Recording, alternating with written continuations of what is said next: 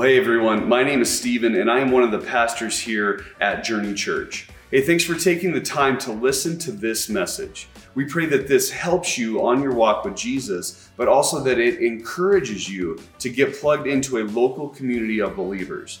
Hey, if 2020 taught us anything, it's that being isolated from others is not how God intended us to live.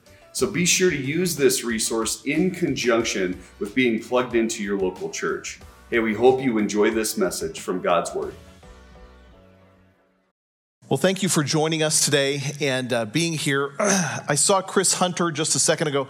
Chris, uh, he, Chris is in the back. He was not in here during those introductions, but Chris is our youth pastor and he is head of our youth ministries. He's the deacon of youth ministries. So I, I just wanted to uh, point him out here. He is the uh, he's really the good-looking one on the staff. Is just kind of how we refer to him. Um, I, am the wise one, I, I, think, on the staff. And uh, yeah, anyway, Stephen's talented. Uh, Chris is the uh, good looking one. And uh, Dave is the one that, who just does everything and keeps everything running. So, if you have noticed our kids' ministry program, uh, we have opened up our new uh, children's remodel.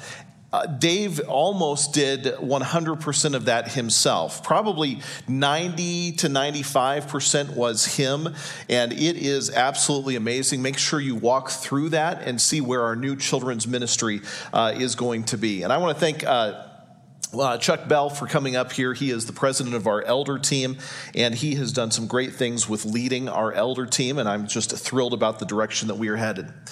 All right, with that said, let's get into the message here today. We are in a series of messages called God Is. The purpose of the series of messages is to know God. We want to know Him. God is the answer to your greatest needs that you will ever have in life. And it is imperative that we know Him more than just knowing about Him, that we know Him on an intimate level, that we know Him relationally. God desires us to know Him. In fact, it says in the book of John, Jesus says this, and this is eternal life, that they may know you the only true God, and Yeshua, that's Jesus, Yeshua in Hebrew, the Messiah, the one you sent. God's greatest desire for his people is that we know him, we walk with him, we have closeness with him, that we have intimacy with him. The best way to get to know him is to learn about him through his word. God is revealed in His Word as a very complex God. He does not use one name to define Himself, He uses multiple names to define Himself because He is so complex. He is unknowable by one name, so He has to give us multiple attributes to help us really understand who He is. The way I think about it is like this that God is like holding up a diamond. If you hold up a diamond and you turn that diamond, the light will be reflected in multiple multiple different ways. There are so many facets of a diamond, and the, the look of it changes as that rotates and you're looking through it. In the same way, God is like that diamond. You can't just look at him in one way, you have to look at him from multiple angles to truly understand who God is we have seen that names in the biblical culture meant something very, very important. Names meant something and they defined a person's character, they defined a person's attributes, they really defined who a person was. In our culture today, we don't use names the same way names really have very little meaning today. In fact, most people don't give thought to names today. They just like the way that it sounds. And so they'll pick a name, but it's based upon nothing. It's not like the way that it was in biblical times. In fact, I remember reading a story out of the Reader's Digest. And I don't know if you know, some of you young people may not even know what Reader's Digest is. It's kind of lost some sense of, uh, of popularity over the years. It's not as common today. But I remember reading a Reader's Digest story. It was probably 15 years ago that I read this. And the story, the title of the story was titled Fruit Stand. And I remember reading that story, and it just describes the view of our society when it comes to names here today. In the end of the 1960s, the early 1970s, the hippie movement of the 60s was beginning to, uh, beginning to evolve. The way that it was evolving is a lot of those that were in the hippie movement now were ready to start having children of their own. Most of the hippie movement located in California began to relocate through California along the coast. Many of them ended up in Santa Cruz, where this story was reported. In Santa Cruz, a lot of these people of the hippie movement began to name children. They had children, they started to have children, and they would name children, but they wouldn't name them common names such as Melissa or Brett or Sarah or William, anything common like that. Oh no, these people would start to name their children names such as Moonbeam and Aquarius and Saffron and Arlo. And pretty soon, little Moonbeam and Aquarius and Saffron and Arlo found their way into the public schools. In kindergarten, when they arrived at the public schools, the teachers were encountered, uh, encountered uh, these children with all of these names that were not common, names that they were not used to. One particular year, as kindergarten was starting, little children were being sent to school. As the little children were sent to school, this was the late 60s, early 70s, it was very different from today. They didn't have the computer systems and the protocols we have today, so most often parents would put their little children on the school bus and then they would send them off to school where the teachers would meet them for the very first time. The kids getting off the school bus would go to their classes, and that's when this kindergarten teacher met a little boy by the name of Fruit Stand.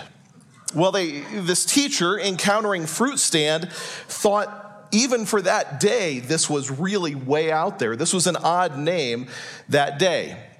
When parents would put their children on the bus and send them to school, they were required to take a name tag, fill out the name of the child, pin it to the child so when the child got there, they would know the name of the child. Well, the teachers saw the name fruit stand and they didn't want to react. They didn't want to, to make little fruit stand feel uncomfortable.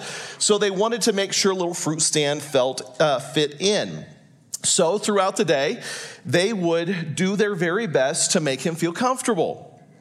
Would you like to play with the books fruit stand? Would you like a snack fruit stand?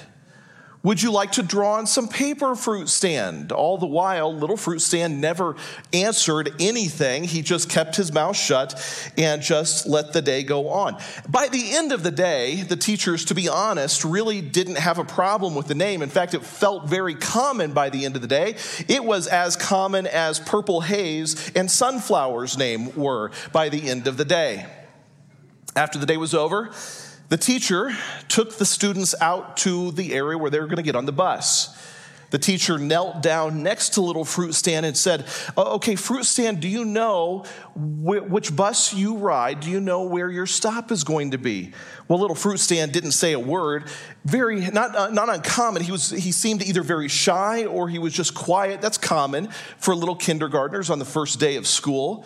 So when she said, Do you know where your bus stop is, fruit stand? He didn't answer a word. Well, the practice of the day was that you would take the name tag, and on the back of the name tag, the parent would write the name of the bus stop that they were supposed to get off on. So, little fruit stand, they turned the name tag over to find the words Anthony written on it. All day long, they had called him by the name of the bus stop rather than his name. In that day, and in our day, names are arbitrary. Names don't really have a lot of meaning. In fact, you can't assume anything about names today. But again, that's not the way it was in biblical times. Every person's name in the biblical times really had a deeper meaning. It describes something about their nature, it describes something about their character. Either bad or good, it describes something about them. God does not have arbitrary names. God's name is not Bill or George or Fred. God's names mean something, they communicate something. They give us a way that we can relate to Him, interact with Him, and have relationship with Him. God has revealed his nature and his character and his relationship status to us through the use of his names. Knowing God's names define our relationship with him. The better we know him, the closer we grow to him. And so we are on a journey through this series of God is messages just to know him deeper and have our relationship grow with him closer. The closer you grow to God, the more you come to understand that He alone is the answer to your greatest needs. We started week one with learning that He is Elohim. The very first words of the Bible in the beginning, God created the heavens and the earth. The word is Elohim. In Hebrew, the word Elohim means creator. He is the creator God. Now, the reason this would matter to you is that He becomes then the answer for our need for a purpose in life. God has created you for a purpose. He's created you on purpose. You were not an accident. You were not a mistake. God created you with a sense of purpose. And finding the purpose that God has for your life is so, so critically important. Week two, we learned that God is Yahweh. Out of the book of Exodus, when he is encountering Moses, and Moses says, What is your name? What should I tell the people your name is? Who should I tell them sent me? And he says, My name is I am. In Hebrew, it is Yod He Vav He, or we translate it that as Yahweh. The understanding of Yahweh is that He is the promise keeping God, He is the covenant keeping God. He keeps His word, He does not break His word. And you can count on that as truth and a fact. I always like to point back to the Old Testament and look at the prophecies given by God in the Old Testament. 4,000, 3,000, 2,000, 1,000 years before Jesus was on the scene, the prophecies that God gave that were fulfilled to the letter. Mathematically, it's an impossibility, and it points to the proof of who God is. God is a promise keeping God. If God said it, he will fulfill it. If he said it, it is true. Whether that is about you or whether that is about what's going to happen in the future, whatever God says, He will fulfill. He is a promise keeping God. He is the answer as the promise keeping God for my need for security. Last week we learned that God is Adonai.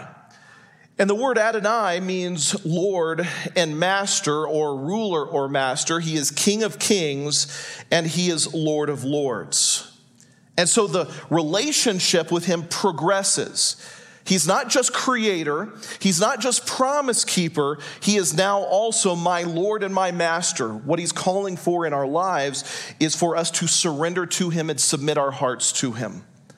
No longer does he want us calling the shots on our own. He wants us to come to him in full submission and full surrender. He is the answer to the need that I have in my life for significance. When I surrender to God as my master, I've established him as the priority of my life.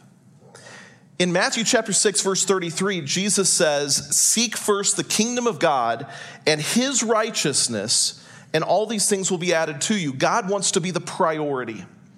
He is your creator, He is the promise keeper. But he's also your priority. He is to be the Lord and master of your life. Instead of keeping him at arm's length, instead of trying to run your life yourself, you submit yourself and say, God, I will follow you as my master. Once you come to know him in that way, then God starts to reveal himself in a deeper way. Which brings us to today's message, which is this God is greater than fill in the blank. God is greater than anything you could throw up there. Let's pray as we begin, as we look to see God as our El Shaddai. Let's pray. Father, help us now to hear from you that may these not be my words, but your words. Be our teacher. Speak to every heart here the way that only you can by the power of your Spirit. Help us, Lord, to know you in a deeper way. Help us to be discontent about the times in our lives when we have put you on the shelf or we have put you into the, into the uh, recesses of our lives. Help us, Lord, to move you into the center of life, submitting to you as Lord, letting you be King of kings and Lord of lords over us. Father, lead us today. There are some people today that are in situations where they are overwhelmed. And this message, knowing that you are greater than whatever they face, is so very important. I pray, Lord, that you would bring comfort and peace, encouragement and conviction as we open your word now. It is in the name of Jesus we pray. Amen. Well, God is going to reveal himself today by the name El Shaddai, the one whom I could trust and lean on for strength no matter what I face in my life. He is an ever present help in my life. That is what El Shaddai will be. As El Shaddai, God is the answer to my need for the power to be able to live life and do life. In the Bible, in the Old Testament specifically, El Shaddai is used 48 times. Um, well, I'm sorry, Shaddai is used 48 times. El Shaddai is used seven times. Put all of those together, you've got 55 times that it is being referenced in the Bible. Genesis chapter 17, verse 1 is the first time that this encounter of El Shaddai happened. It says this When Abram was 99 years old, Adonai appeared to Abram and he said to him, I am El Shaddai. Continually walk before me and you will be blameless. So, what is El Shaddai? Well, it's used again, Genesis 28 3. Now may El Shaddai bless you and make you fruitful and multiply uh, you so that you will become an assembly of peoples. Genesis 35 11, God also said to him, I am El Shaddai. Be fruitful and multiply. A nation and an assembly of nations will come from you. From your loins will come forth kings. As El Shaddai, God is the answer to the need that I have for the power to be able to go through life and do life and experience life. The power just to survive everyday life. We live in a crazy world, and it just seems to be getting crazier by the moment. The things that are happening in our government, the things that are happening in our society are crazier and crazier, but it doesn't stop at our borders. This is around the world. The craziness is growing exponentially. Life seems to be a constant struggle. Many people today feel powerless. What can I possibly do? How can I possibly go through this? There's nothing I can do. I am powerless in everything that I am facing.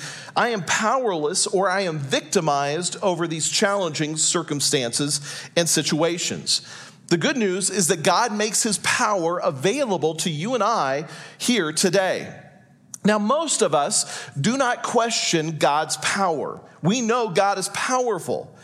The question for most of us becomes this Is God's power actually available to me?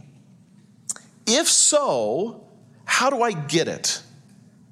We've got to come to know God as El Shaddai to be able to tap into the power of God that He provides for us today. Well, let me define the term El Shaddai for you just to get a little bit of a clearer picture. Now, it's broken down into three components to understand as we understand El Shaddai. The first component that we are going to look at is the word El. The word El, the first two letters you've noticed of the word Elohim. The word El just means God who is powerful, almighty. God who is the Elohim, the creator. He is God. That's the word El. And then you have the word shadu, which the word shadu means mountain or mighty or immovable. So now we've got God being God, creator, powerful, who is also immovable. The God who is mighty, the God who is a mountain, the God who has strength. But that word is also kind of softened with the third component of the definition, which is the word in Hebrew shad, which actually means breast. And it refers to nourishing and dependence. And the picture of this is just a mother's feeding and nurturing and taking care of a child. A child, when it is born, is completely dependent upon the mother for everything in life. A child, when it is born, could not survive on its own. If you took a newborn infant and put that infant out into a field in the middle of Wyoming, that child would die. The child needs mom. nourishment, protection, love, security, and safety. Do you know that Jesus said, unless you become like one of these little children, you will not even enter the kingdom of God. You can't enter the kingdom of God, the kingdom of heaven, unless you become like one of these little children. Jesus had pulled a little child up on his lap and was looking at this child. The child, the word that is used in Greek, probably describes about a three year old. It's the same picture. And that three-year-old, you may think, well, they're innocent and they're trusting and they're they're you know they're they're just kind. And if you've been around a three-year-old, you know that's not true in the least. They're not any of that. What they are is completely dependent upon their parents for everything in life. Jesus says, unless you become dependent like them, you will never see the kingdom of heaven. Now, most of us as adults, we spend all of our lives not being dependent. We want to be independent. I can do it myself. I can tie my shoes myself. I can put my coat on myself. I can make decisions in my life myself. I don't need anyone. I can do it all. God says, No, you can't. You need me for everything. As soon as you realize that you're dependent upon me, we will start to have a right relationship. So, this definition of who God is, El Shaddai, Shaddai meaning the one who nourishes, El Shaddai, the mighty God, the almighty God who nourishes and supplies, El Shaddai, the living God who supplies in abundance every need. That is who God is. That's who he's describing himself is. The word El Shaddai then literally can mean this He is the mighty, powerful, immovable God who cares, nurtures, and protects his people. He is the one on whom we depend for life and sustenance. He connects with us so that we don't have to remain powerless as we go through life. So God becomes for us creator he is for us covenant keeper, promise keeper. He is Lord and Master. He is also the Almighty, nourishing, protecting one who we can be dependent upon for the very need of life.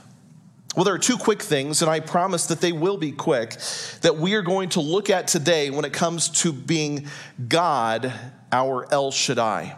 You know, I just, it just struck me as I said those words. I should never promise you ever that it's going to be quick. I should never say that. I'm going to try to make it quick, okay? We'll try to do that. Two things about El Shaddai that I want you to understand about his power in our lives. Number one, God's power is available to every believer. We have to tap into God's power in order to experience that. We have to tap into God's power in order to be able to do life. There are too many things in life that we have just said, God, I don't need you. I will do it myself. So I have a little illustration here. I have my handy little, uh, my handy little drill. And this drill I want, to, I want you to picture it this way. If I had a fence and part of the fence had blown down and I needed to put some of the panels back up uh, on the fence, some of the boards back up on the fence, and I went over to do that and I tried to do it, but there's a problem. I don't have a battery. So I, I'm, try, I'm hitting it as hard as I can with the drill and it's not working. And I put the drill bit in the screw and I just start turning the drill like this, but it's just not working because there's, there's too much play in the bit. It's not going to go anywhere. Well, that's how many of us att- uh, attempt to handle life.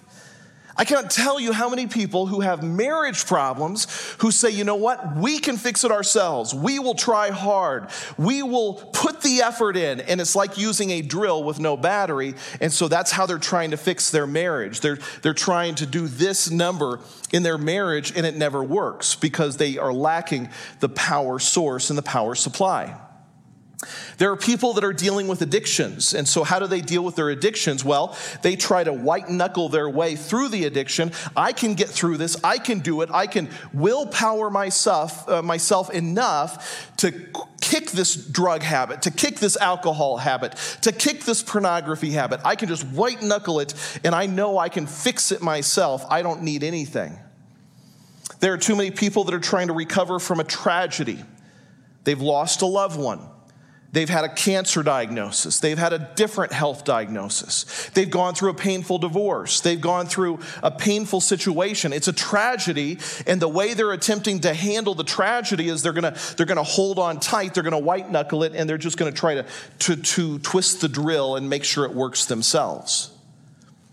There are too many people that are trying to lead other people to salvation without the power of God supplying what they need. There are too many people trying to speak for God without the power of God behind them, helping them with everything they need. There are too many parents trying to nurture and raise children without the power of God supplying them everything that they need. Too many people that are trying to overcome anxiety and depression. Instead of doing it with God, they're trying to do it on their own, trying to fix the problem themselves. And the whole time, we have to realize that the power of God becomes available to every person. And when you start tapping into the power of God, you have the necessary strength to be able to face whatever God brings your way. The power of God is available to every believer. It's available to the ones who face persecution. It's available to the ones who are facing temptations. It's available to the ones that have been offended. It's available to the ones that need to forgive someone else. It is available to the ones who say, I want to work at my job as unto the Lord. But without the power of God backing that up, there is absolutely nothing that we can accomplish. God's power is available. This is why I believe Paul would say things like this in Philippians chapter 3 verse 10. Paul's goal was to know the power of God. Now, Paul, just so you know, a little background of Paul, Paul was a brilliant man. You can tell it in his writings. Paul was absolutely brilliant. Paul got insights that other people would never get. Paul was trained in a very strict rabbinical training. He had a rabbi who he followed. He was a Pharisee of Pharisees. He was super intelligent.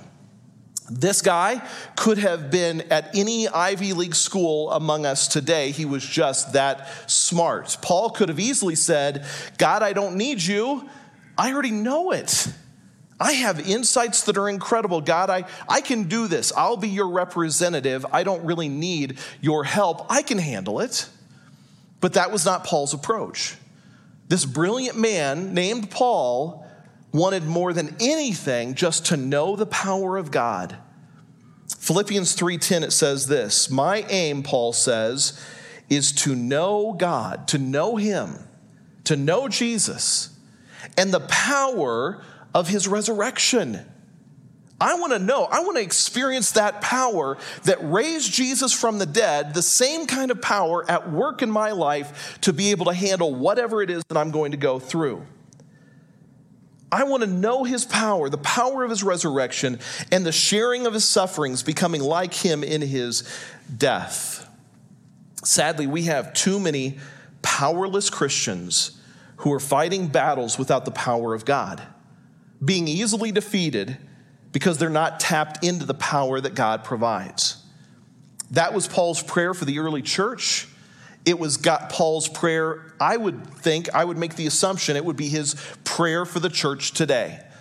Because the church in America today has become utterly powerless because we have turned off the supply that God offers. In Ephesians 3, Paul says exactly that when he says this I pray that the eyes of your heart may be enlightened. What does that mean? It means I, pray that your heart it's like your eyes open. You, you, I pray that you get it. Now, now, think about how that connects with Adonai. Adonai, master and ruler, I submit my heart to him. That's the eyes of my heart being opened when I finally come to the point where I submit my heart to him. I pray that your eyes may be enlightened so that you may know what is the hope of his calling what is the richness of his glorious inheritance in the saints? And what is his exceedingly great power toward us who keep trusting him? So, so what is he saying? Here's how you tap into the power, is what he's saying. You tap into the power by submitting your heart to the Lord, letting him be ruler and master over your heart and over your life. Let him open up the eyes of your heart When you do that, you will start to really realize the richness of God, the glorious inheritance that God provides, and you will also start to experience that exceedingly great power that is given to the people who actually trust Him. So that becomes that question do you actually trust Him? When you trust Him, and when your heart is surrendered to Him, you can experience the power of God by the Holy Spirit flowing through you in miraculous ways. How can you heal your marriage? Because the power of God is at work and we trust Him to help us. How do you handle that addiction? Well, I've got to lean on the power of God because I can't do it in my own strength. And so, God, I will surrender my heart to you and I will let you be in charge. I will tap into your power to be able to face this addiction how do you handle that job, those finances, that, that struggle in your life? God, I will, I will tap into your power and let you just unleash that power. How does it happen? It happens when I trust you. Look what he says His exceedingly great power toward us who keep trusting him, in keeping with the working of his mighty strength. This power this same power he exercised in the Messiah when he raised him from the dead and seated him at the right hand in heaven. Think about that power.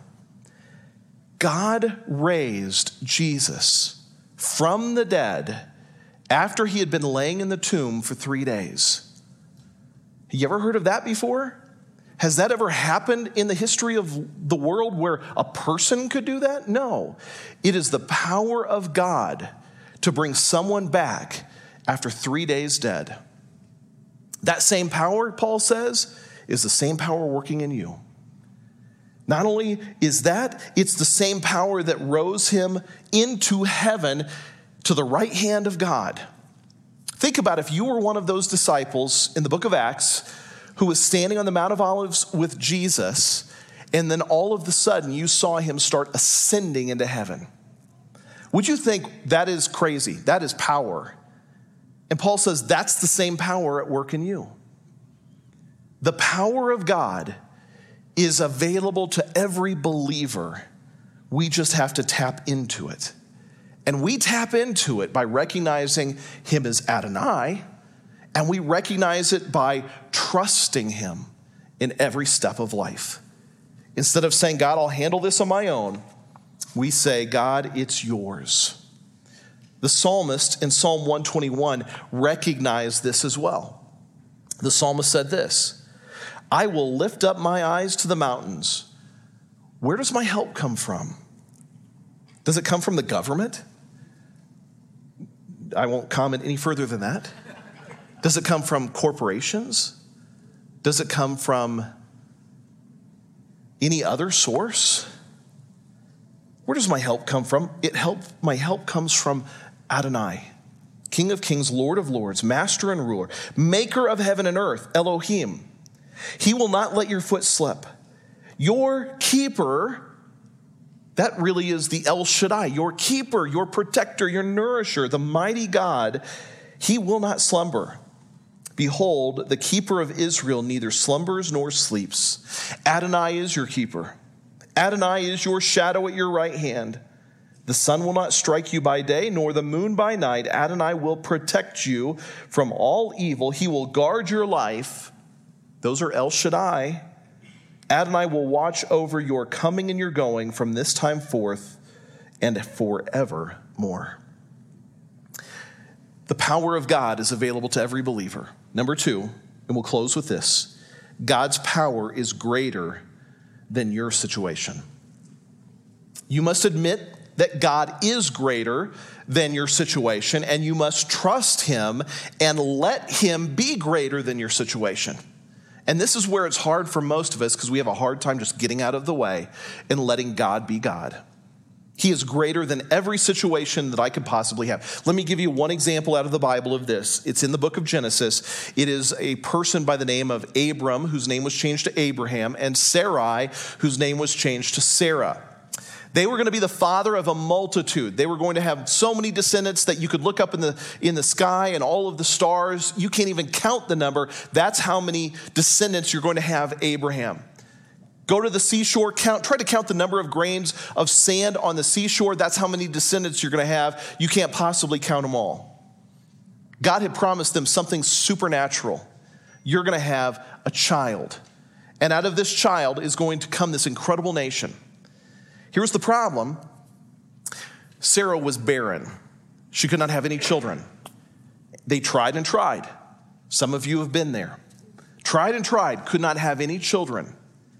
So, what did they decide to do? Well, God, you had promised this. It's not happening. We had better try to manufacture it on our own. We better try to fix it on our own because you're not coming through and we can't trust you.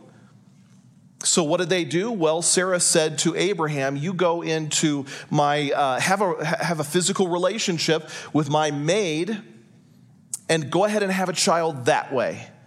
And obviously, that's the way God is going to fix it. We're going to do it on our own strength. We don't need God. We can manufacture the promise on our own. Well, what happened, what they had said would happen, happened, and that is she had she got pregnant gave birth to a son that was his son, not Sarah's son, and his name was Ishmael. By the way, Ishmael would become basically the father of the Arab nations who would war with Israel all of the rest of the Old Testament, and the Arab nations would then keep warring with Israel as they would turn into the Muslim nations that we know today. It was a constant thorn in the side of Israel because they did not trust God. God basically said to them, What are you doing? Why are you doing this? Why aren't you trusting me? Have I ever been unfaithful? I've always kept my word. It may just not be in your timing, but it is in my timing. Well, Sarah would have a child with Abraham. It would be a miraculous thing, and they would have the child Isaac, who would again lead the lineage of the people of God, of Israel. God's power was greater than her situation of being barren.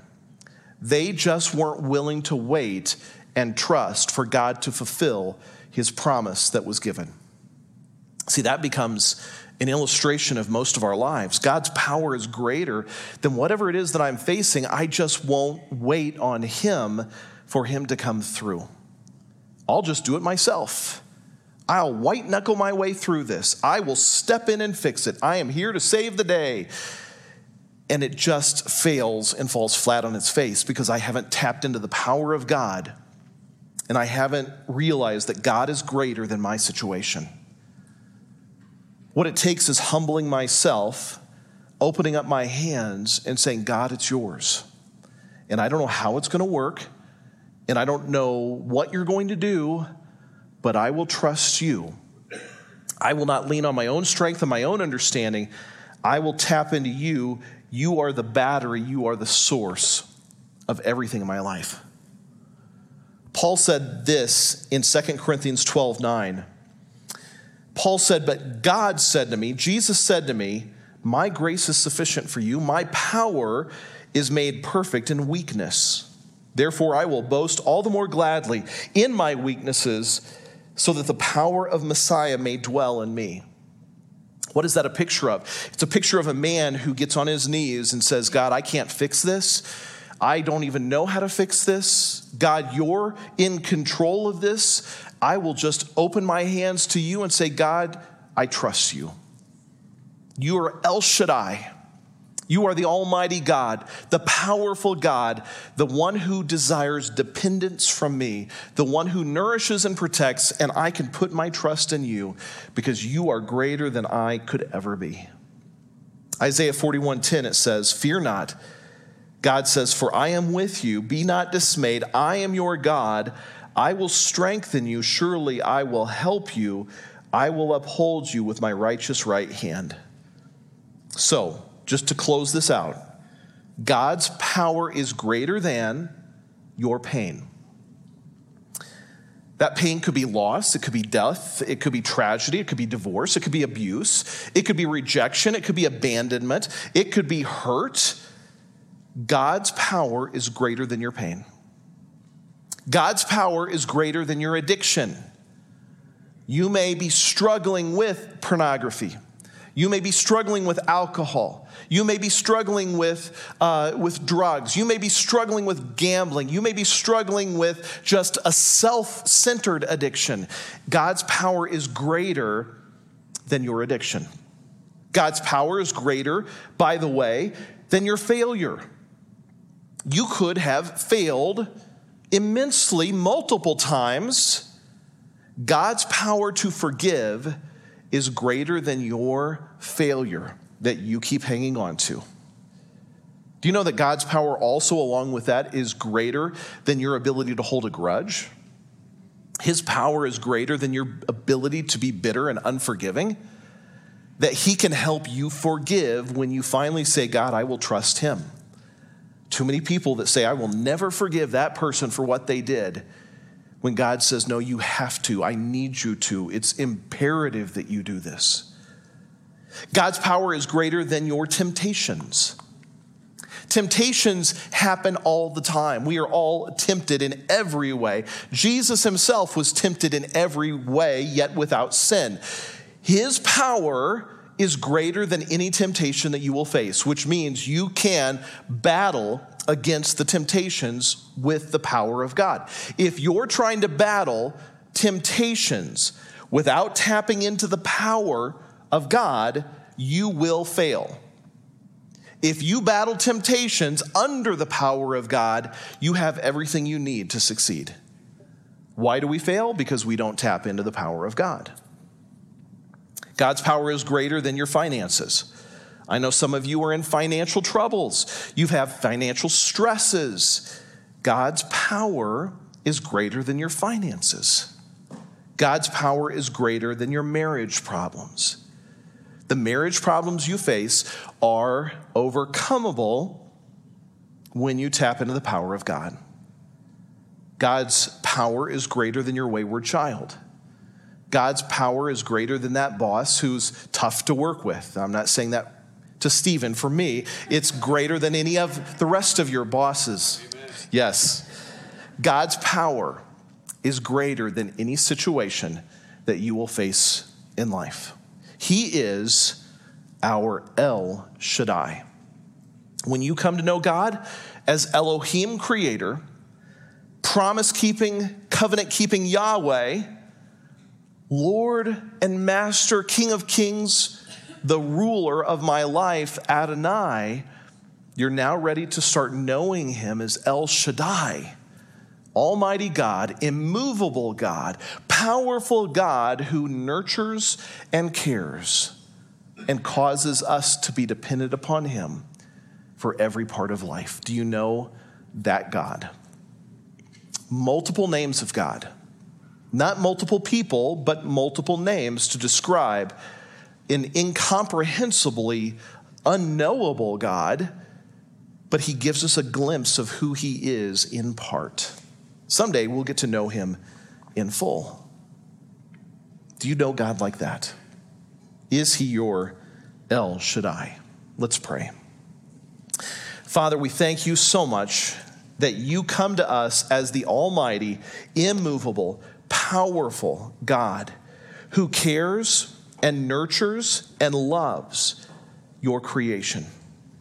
Lord, I pray that you would help us to know you in that way, where you are El Shaddai.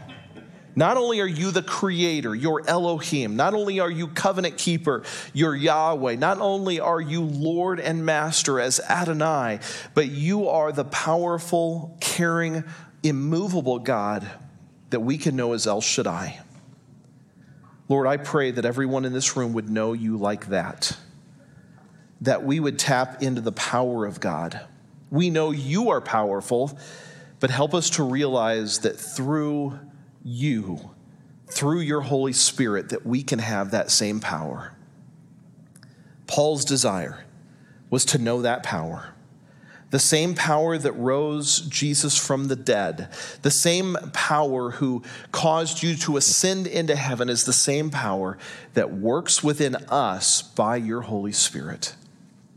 I pray, Father, that we would be discontent with being powerless and wimpy Christians, and that we would be endued with your power, the power from on high that Jesus promised in Acts 1. Help us to experience that power for any situation and anything that we are going through today. Help us to get on our knees before you, to open our hands to you, and say, God, I will trust you wherever you lead. I pray for those here today who don't know you, who have never developed a personal relationship with you, who have never said to you, Jesus, please come into my heart and come into my life and help me to, to know you. For them, Lord, I pray that it would be just a simple prayer Jesus, please forgive me. I am sorry for the sins and the failings of my life, and I want a relationship with you. Help me to know the Almighty God, the powerful God, the Creator God, the Lord and Master God. Lord, if anybody is desiring and willing to pray that, I pray that you would just connect with them and realize that now, because of you coming into their lives, they can experience salvation. But it doesn't stop there, Lord. It's time to start growing and becoming all that you've created us to be. So, Lord, help us to do so. Thank you for meeting with us today. Thank you for the privilege of being able to open your word and now, as we prepare to leave, Lord, help us to leave with a mission minded focus. That as we leave, we are going into this mission field of Gillette to make a difference. Please, Lord, help us to do so. It is in the name of Jesus we pray. Amen. Thanks for listening to that message. We hope that it inspired you to trust the Lord, to treasure people, and to transform our world with the saving gospel message of Jesus Christ. If God is leading you to give to Journey, head to our website, journeychurchgillette.com, and hit the give icon in the bottom right hand corner. Your gift helps us to continue providing resources like this every single week. Also, be sure to follow us on social media and check out our website for updates and additional information. Hey, God bless you guys and have a great day.